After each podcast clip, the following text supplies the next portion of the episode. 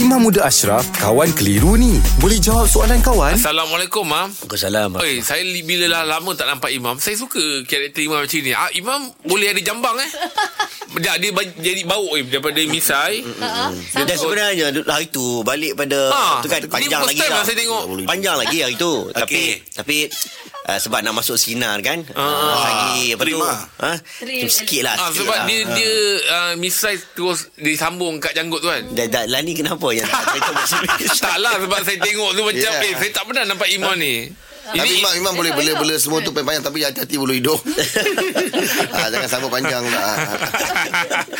ah, itu Tidak- tempat tidak- kalau sam- tempat saya panggil bau Im. Yelah Bawa. Bawa Tempat tu jambang Oh eh. hmm. Oh, ya. Kalau terlalu banyak Jembalang lah Jambang Jambang Tapi panggil nanti jambang. kita sapu bon ya bon ya. Bau. Oh pakai tu Tak ada lah tak pakai bon. Tak ada. Okey baik Mam. Ah Mam. Uh, ada satu soalan ni dia tanya, boleh ke solat sunat 4 rakaat sekaligus? Uh, solat sunat 4 rakaat sekaligus bermaksud solat sunat 4 rakaat satu salam. Ha, biasa sembahyang sunat Orang mm-hmm. sembahyang sunat Dua rakaat Satu salam. Mm-hmm. Kalau nak buat empat rakaat pun Dua-dua. Memang ada hadis tentang solat malam Sebagai contoh. Nabi kata Solatul lail masna masna. Solat malam dua-dua.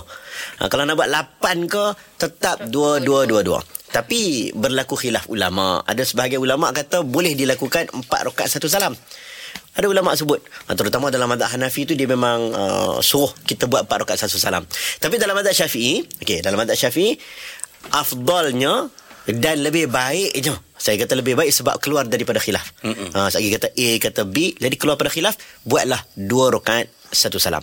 Ha, saya tak kata tak boleh sebab ada pandangan yang boleh tapi afdalnya dua rakaat satu salam. Salah satunya bertambahnya niat, bertambahnya tasyahud, hmm. bertambahnya bacaan berkali-kali. Jadi itu lebih baik. Hmm. Ha, jadi keluar pada khilaf dua rakaat satu salam itu lebih baik tetapi kalau nak buat empat rakaat satu salam memang ada qaul yang membenarkan. Okey. Hmm. Terima kasih Mam Alhamdulillah. Selesai satu kekeliruan. Anda pun mesti ada soalan kan? Hantarkan sebarang persoalan dan kekeliruan anda ke Sina.my sekarang.